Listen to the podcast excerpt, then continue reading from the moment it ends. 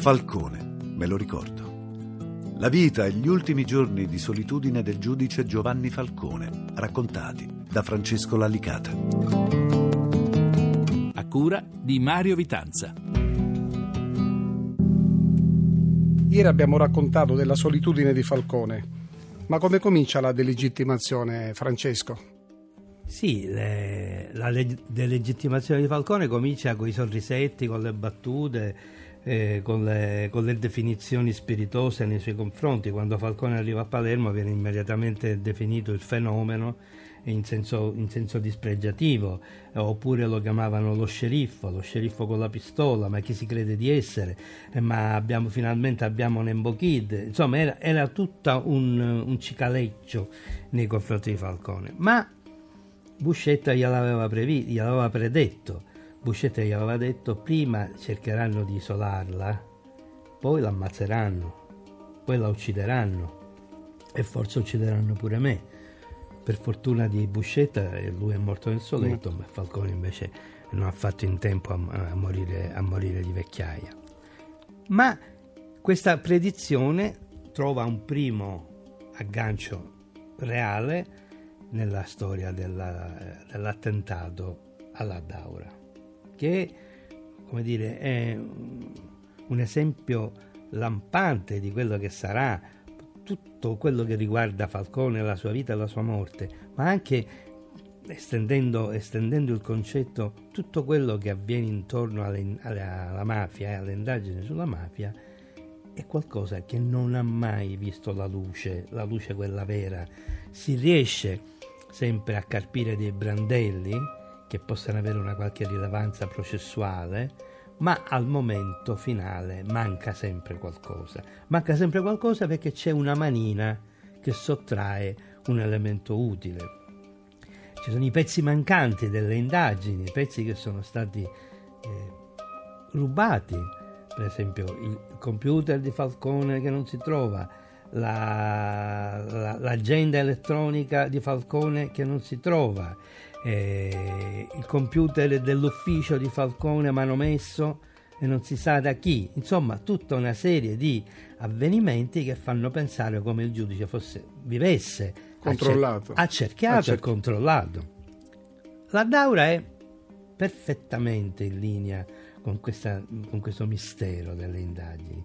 Sulla Daura ricordiamo Falcone stava al mare, alla Daura, appunto, in una villa alla Daura. Era il 1989, giugno 1989, ed era in compagnia di due magistrati svizzeri che si erano occupati di riciclaggio su indagini che lui aveva segnalato e improvvisamente la sua scorta, mentre si apprestano a fare il bagno, scopre che c'è una borsa abbandonata sulla scogliera, vanno a guardare e trovano 75 candelotti di dinamite innescati e con timer già pronto per esplodere.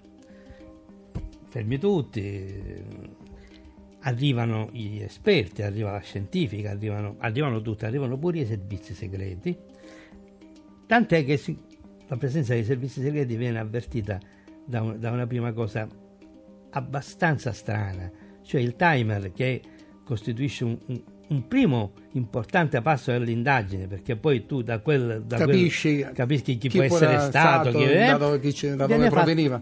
Viene fatto brillare senza nessun apparente motivo.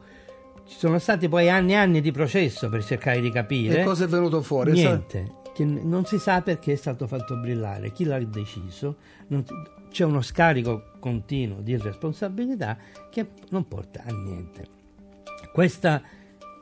Questo momento cruento viene preceduto dall'anonimo, il famoso anonimo del Corvo, che aveva accusato Falcone e l'allora capo della Criminal Poll Gianni De Gennaro di aver utilizzato il pentito Salvatore Contorno, autorizzato a fare vendetta personale, cioè si erano verificati degli omicidi in una zona di bagheria e l'anonimo sosteneva che era stato Salvatore Contorno istigato da Falcone e De Gennaro. Le indagini successive hanno acclarato senza nessun'ombra di dubbio che quelle armi trovate in possesso di Salvatore Contorno non avevano mai commesso nessun omicidio. Però questo era servito a gettare fango, e Falcone lo sapeva, questa tecnica la conosceva benissimo, e lui diceva sempre sì, infangate, qualcosa resterà, ed è rimasto. Infatti. E anche sulla storia del corvo c'è un altro mistero ancora irrisolto. Terribile, perché il corvo fu identificato nel magistrato di Pisa, Alberto di Pisa, che poi verrà condannato in primo grado ma assolto in appello e in Cassazione. Quindi il corvo non è lui. Abbiamo perso 10 anni.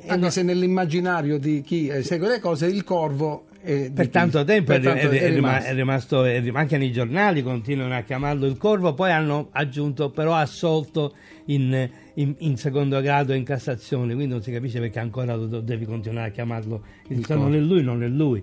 Ma la cosa importante è che il tempo trascorso è rubato con questo depistaggio, perché è un depistaggio, perché un depistaggio straordinariamente riuscito, perché lo stesso Falcone credo che in qualche modo fu preso in giro. Sì, perché gli dissero che l'impronta trovata nella busta della lettera anonima apparteneva all'Alberto di Pisa, e invece poi si è scoperto che c'erano delle compatibilità fra le impronte, ma non c'è mai stata la certezza che l'impronta fosse la sua, altrimenti non sarebbe stato poi assolto.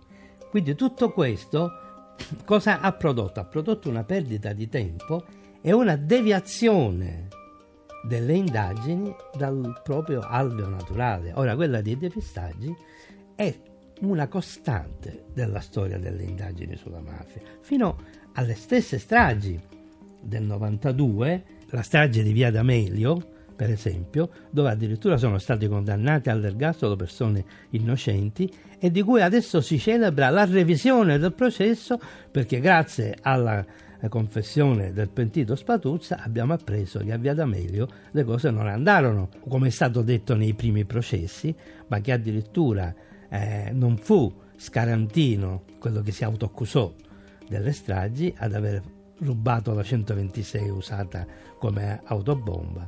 Tutto questo ancora non è definito. Quindi, Francesco, la Daura, le delegittimazioni, carte scomparse, agende scomparse, e il detonatore che viene fatto brillare non si capisce perché, il corvo non si sa ancora chi è, e anche sulla modalità dell'attentato fallito, anche lì misteri, non si sa esattamente poi com'è andata. Non si sa com'è andata, e non si sa neppure per quale motivo avrebbero dovuto uccidere.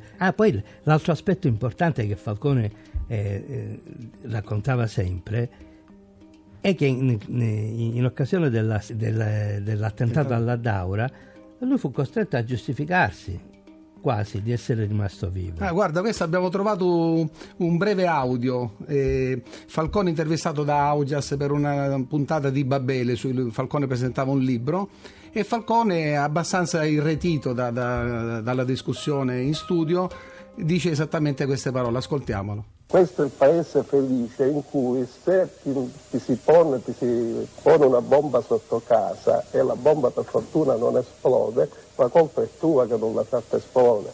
No, per carità. Questo non lo devi dire. Guardi che è così. Non lo devi dire, questo è molto amaro, è forse la cosa più amara che dovete rompere. È stato scritto ed è stato detto. Ecco, questo è il paese dove bisogna giustificarsi di essere vivi. Perché? Perché se Falcone non muore in quell'attentato non è che perché hanno sbagliato magari, oppure perché l'attentato era stato fatto male, ma perché se l'era fatto lui secondo i suoi detrattori per fare carriera.